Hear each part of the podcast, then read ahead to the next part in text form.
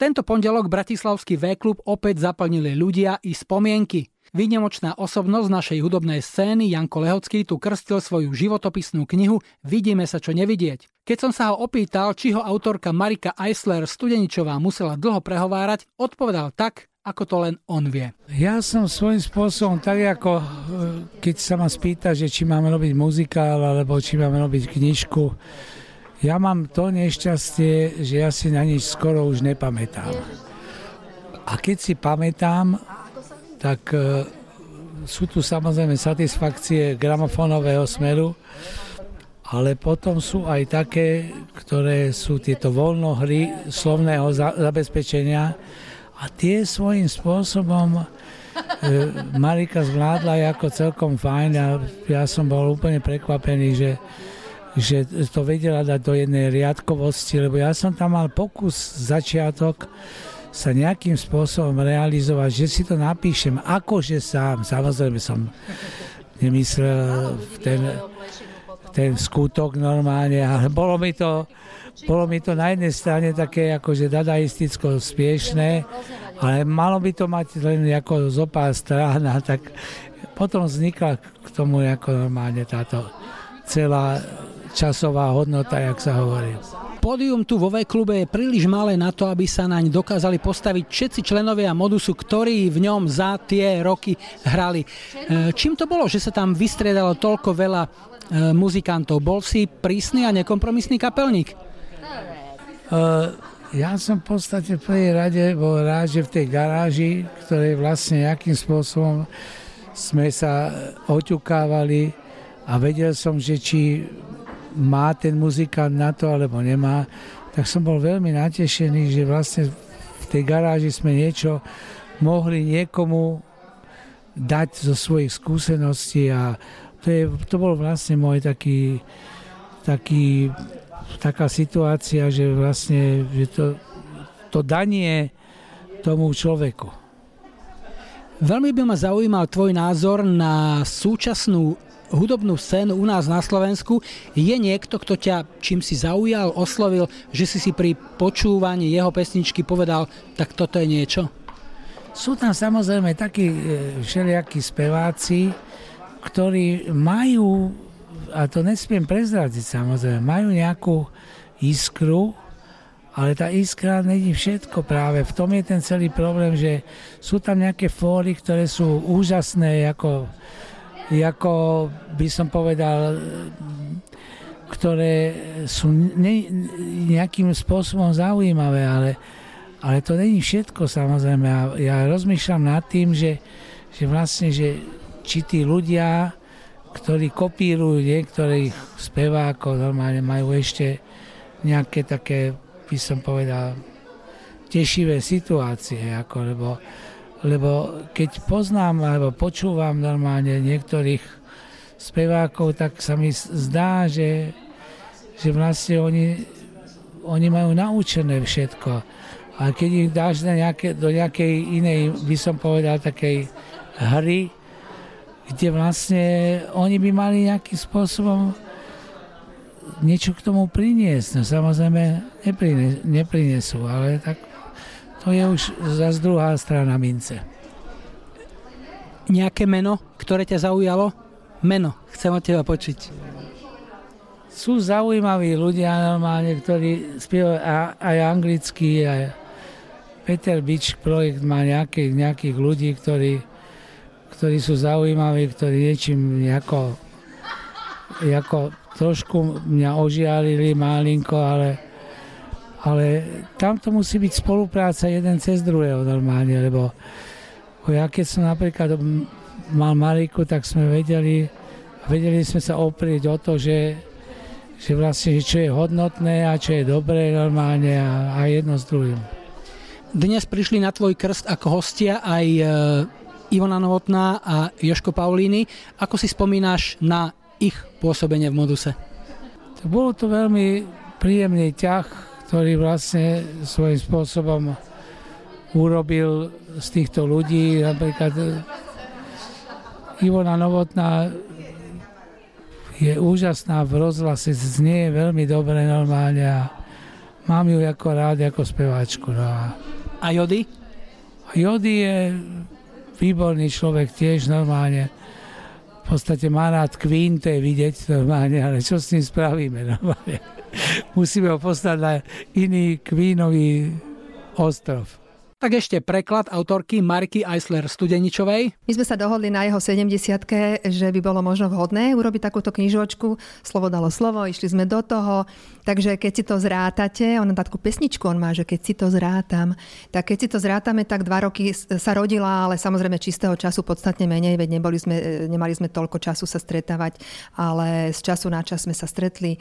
No tak, tak dva roky a bolo to veľmi príjemné, príjemné také akože pracovné a tvorivé obdobie, tak eh, dúfam, že rovnako sa bude páčiť knižka čitateľom, ako mne sa páčili tie stretnutia s Jankom, lebo boli veľmi milé, veľmi rozkošné, keďže Janko je aký je, on má taký svojský slovník, takže my sme sa naladili na taký rovnaký jazyk a nie slovenský, to bolo nejaké zvláštne, také tie jeho dadaistické prejavy, tak to trošku trvalo, ale zachovali sme dokonca aj štýl, takže verím, že sa bude páčiť knižka.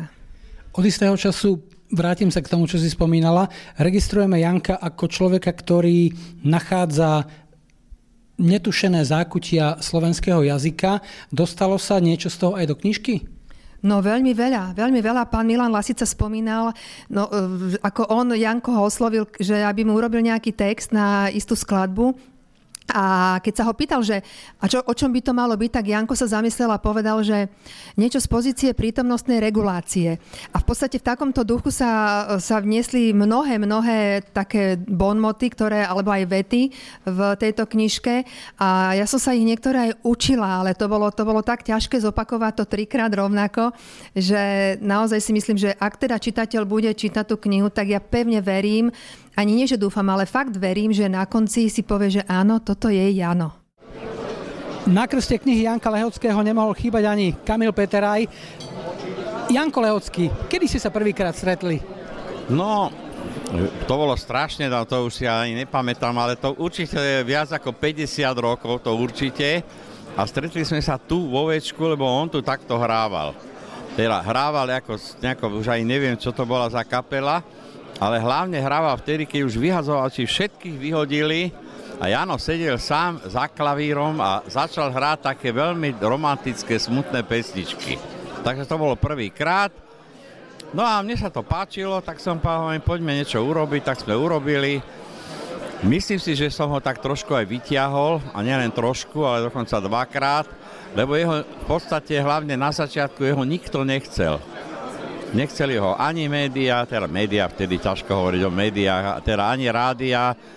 A tak ja neviem ani s kým hrával, tak som sa troška postavil za neho. Povedali sme mu na slovo koncerte, tam bola hneď na začiatku, ako sa vchádzalo, tak bola taká, taká parapeta jedna, tak nízko, ako na taký posed, že sa dalo na tom sedieť. Som povedal, tu si sadni a všetkých zdrav, aby vedeli, že si tu, aby si ťa zapamätali. No a takto sme teda išli, nahrali sme asi 6 vecí. On mal taký pinkafon, alebo čo to bolo. Tie veci sú veľmi krásne, ale bohužiaľ nemali žiadny úspech. No bohužiaľ, tak možno ťažko to je povedať, ale nemali úspech. Potom sme asi 3 alebo 4 roky nerobili a urobili som pesničku Suzy, ale to už spieval Meky. Krásne oči máš. Áno. No a to zrazu ako takí mladomanželia sme bývali na prvom poschodí na záluhách naraz počujem, deti si to spievali všade. To bol detský hit, veľký. No a potom prišla Líra, to zase ale skáčem v tých rokoch samozrejme, to už bolo 76-7. Nás vyzval riaditeľ Líry, teda mňa, aby som urobil nejakú pesničku, ktorá bude symbolizovať to tzv. vyzliekanie z rob a teda taká akože džínsová líra, alebo takto by som to nazval. No a tá pesnička sa ohromne podarila, to už bol ten modus, kde bol Meky Marika, všetko tak, ako to má byť. No a to tak zabralo, že to je vlastne, to považujeme za takú signálnu raketu toho nástupu slovenskej populárnej hudby, ktorá, ktorý potom pokračoval Elánom a tak ďalej, všetkými ostatnými, Petrom Naďom, Tých textov je habadej. Bol Janko taký klient, ktorý vracal piesne, mal k ním pripomienky, alebo bral to všetko, ako prišlo? Nie, Janko nemal vôbec žiaden problém. On je strašne kreatívny a vie urobiť pesničku, z čoho chceš. Keby si mu dal vtedy úvodník do pravdy, aj z toho urobí pesničku. Nemá s tým problém a vynikajúco frázuje a ešte lepšie harmonizuje. On harmonizuje ako svetoví skladatelia. Kamil, ty si majster slova. Janko v poslednej dobe eh, hľadá alebo objavil také zákutia slovenčiny, o ktorých sa nám možno ani, a možno ani jemu samému nezdalo. Čím je to podľa teba? No tak eh, ja neviem, musíme stále hľadať a ja hľadám. Ja zase hľadám tie zákutia v hudbe. Tak ono, predsa len to však napísal veľa pesničiek, veľa úspešných ale mne sa páči nám jedna vec, že on sa nesnaží nejako sa vmontovať do tejto súčasnej populárnej hudby. On zostal taký, aký je. On je stále niekde, je tam ten Ray Charles napríklad, hej, alebo teda ďalší takí tí americkí skladatelia. A dobre je to, že on sa na tom baví sám. A nie je nejakým spôsobom iritovaný tým, že či má veľa publika alebo málo. Jemu to je jedno v tom on je veľmi príjemný partner. Že nemá také ako, že no teraz sme niečo urobili a či to bude úspešné alebo nebude, alebo to budú hrať alebo to nebudú hrať, toto jeho vôbec nezaujíma. On zostal taký, aký bol, samorast, po rusky naturščik.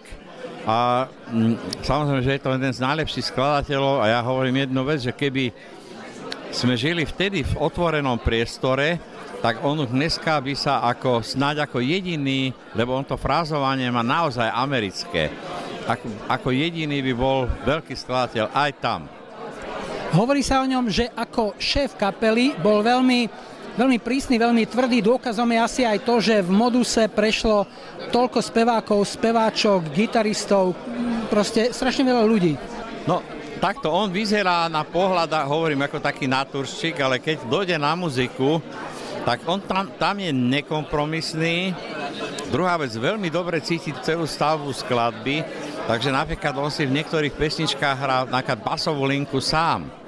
A vždy veľmi pozorne sa díval na basistu, to je veľmi zaujímavé inak z tej hudobnej stránky. A trošku menej ho zaujímalo napríklad aranžován, lebo veril tej melódii ako takej. Ale on ako, ako kapelník, tak on bol diktátor to akože pozor, to, aj keď má taký ten slovník, ktorý vyzerá, že je srandistický a hore dole, ale v tomto, keď, sa, keď dojde na muziku, tak je diktátor. Takže uh, on má akorát jedinú túto, aby sme boli trošku srandovní, keď sme v Rádiu Express.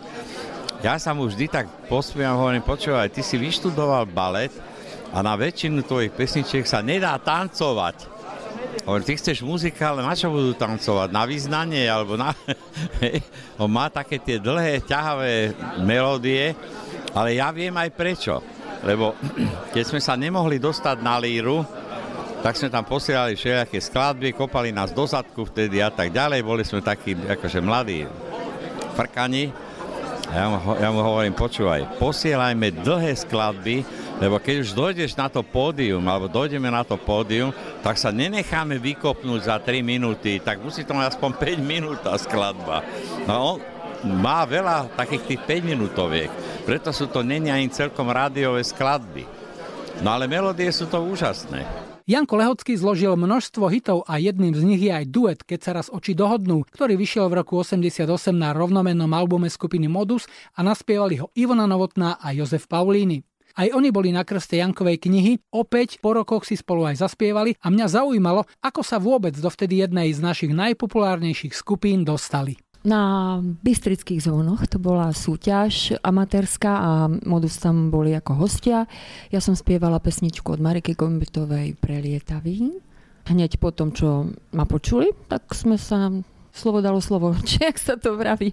A ja som nastupovala do e, školy od e, nového roku a Janko vravel, že malo by to byť úplne inak a do Bratislavy.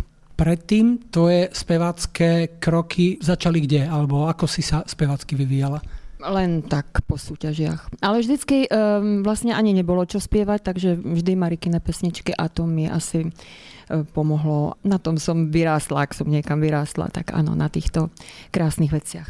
Jody, tvoja údobná kariéra začala kde? Vieš čo, v Martine, lebo ja som rodák z Martina. No, kariéra začala tak, že ja som mal ako tvrdú rokovú kapelu v tej dobe, my sme robili také rokové revivaly, aj niečo a tak ďalej na taký tvrdší spôsob. No a jednoducho som sa dozvedel, zatelefonovali chlapci, že Janko za nás speváka, no tak popri inom som píše, prišiel do štúdia, ale tak akože úplne nezáväzne sme si skúsili niečo. No a viem, že Janko má veľmi rád Beatles a konkrétne Abbey Roady a zrazu išiel k pianu a zadal tam nejaké akordy e, z týchto známych vecí a ja som sa tam hneď chytil, ako, lebo som to poznal. No.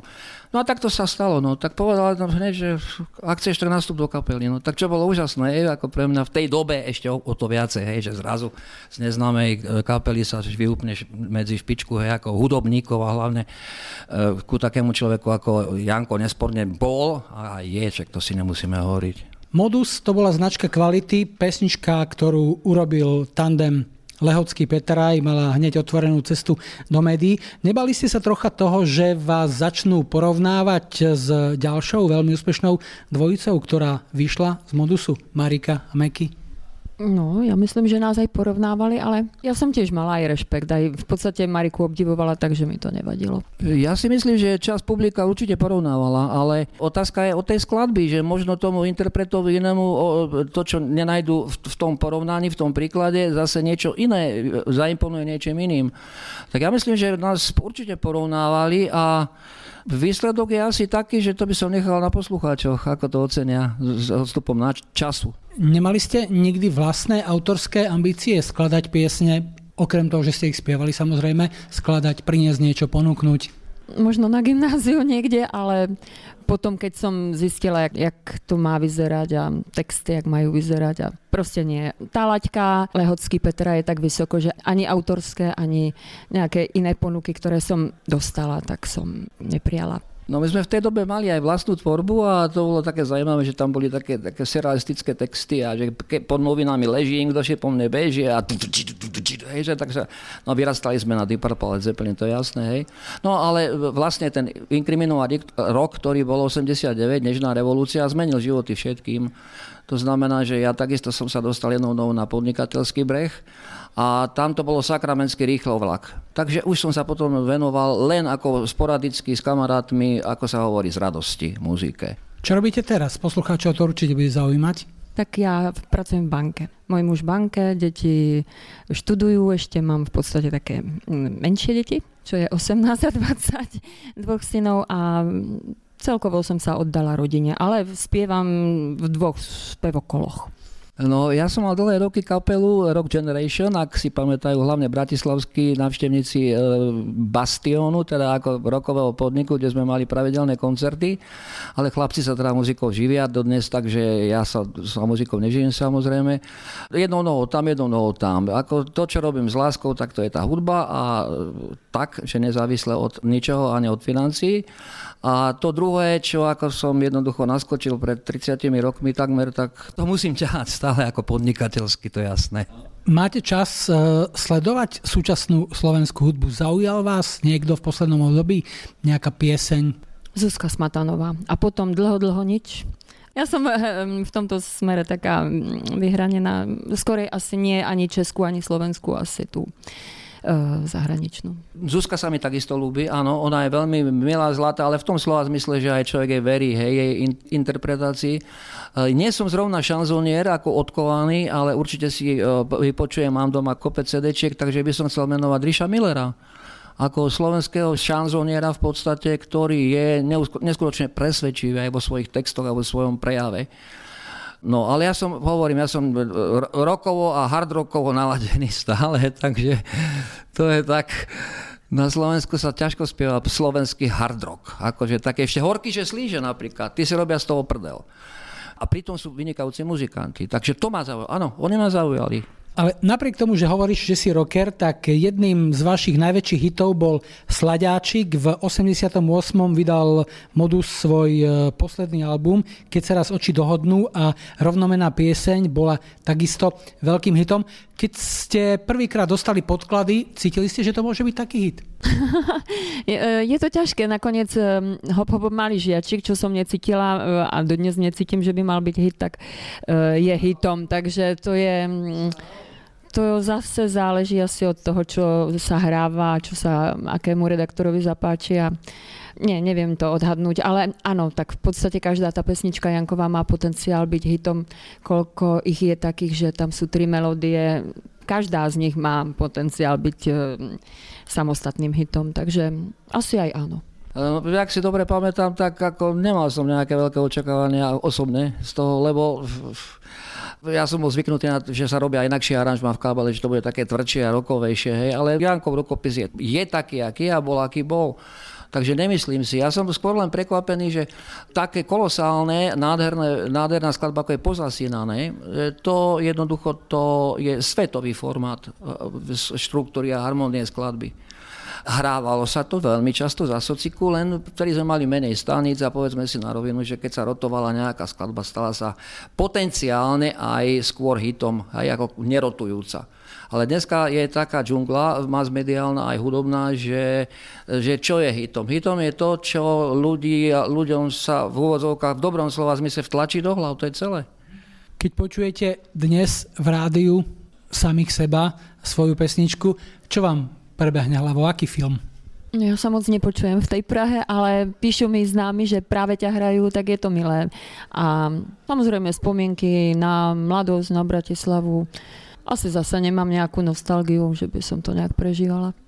Je to určite veľmi milé, lebo však človek po tých, to nie je sranda, to už je štvrtstoročie, ne? či koľko to je, že sa ešte hrajú pestičky autenticky. Čo ma napadne? Že by som to naspieval určite lepšie, hej? ale že vtedy, hej, prečo som si nedal na to pozor, taká seba kritika taká reflexia nejaká, ale na druhej strane je to veľmi príjemný pocit, keď eh, jednoducho niekde prídete a si myslíte, že tak pokiaľ nie ste hej na výslni, lebo sa nevenujete tomu ako konkrétne ja, alebo myslím aj Ivka teraz to naznačila, že to máme ako veľké hobby popri živote, tak vás ľudia poznajú stále. Takže je to veľmi príjemný pocit, lebo človek má taký dojem, že sa niekomu prispel k nálade, alebo teda, že tou pesničkou sa nejaká atmosféra navodila. Takéto asociácie to vyvoláva u ľuďoch. Takéto nejaké spomienky. A to je, to je myslím, že pre každého milé. E, pre mňa veľmi milé je, že si ma ľudia nájdú e, cez ten Facebook, cez tieto sociálne siete. E, smiešné je to, že ma identifikujú a začnú mi ďakovať akože za tie pesničky, tak to je krásne.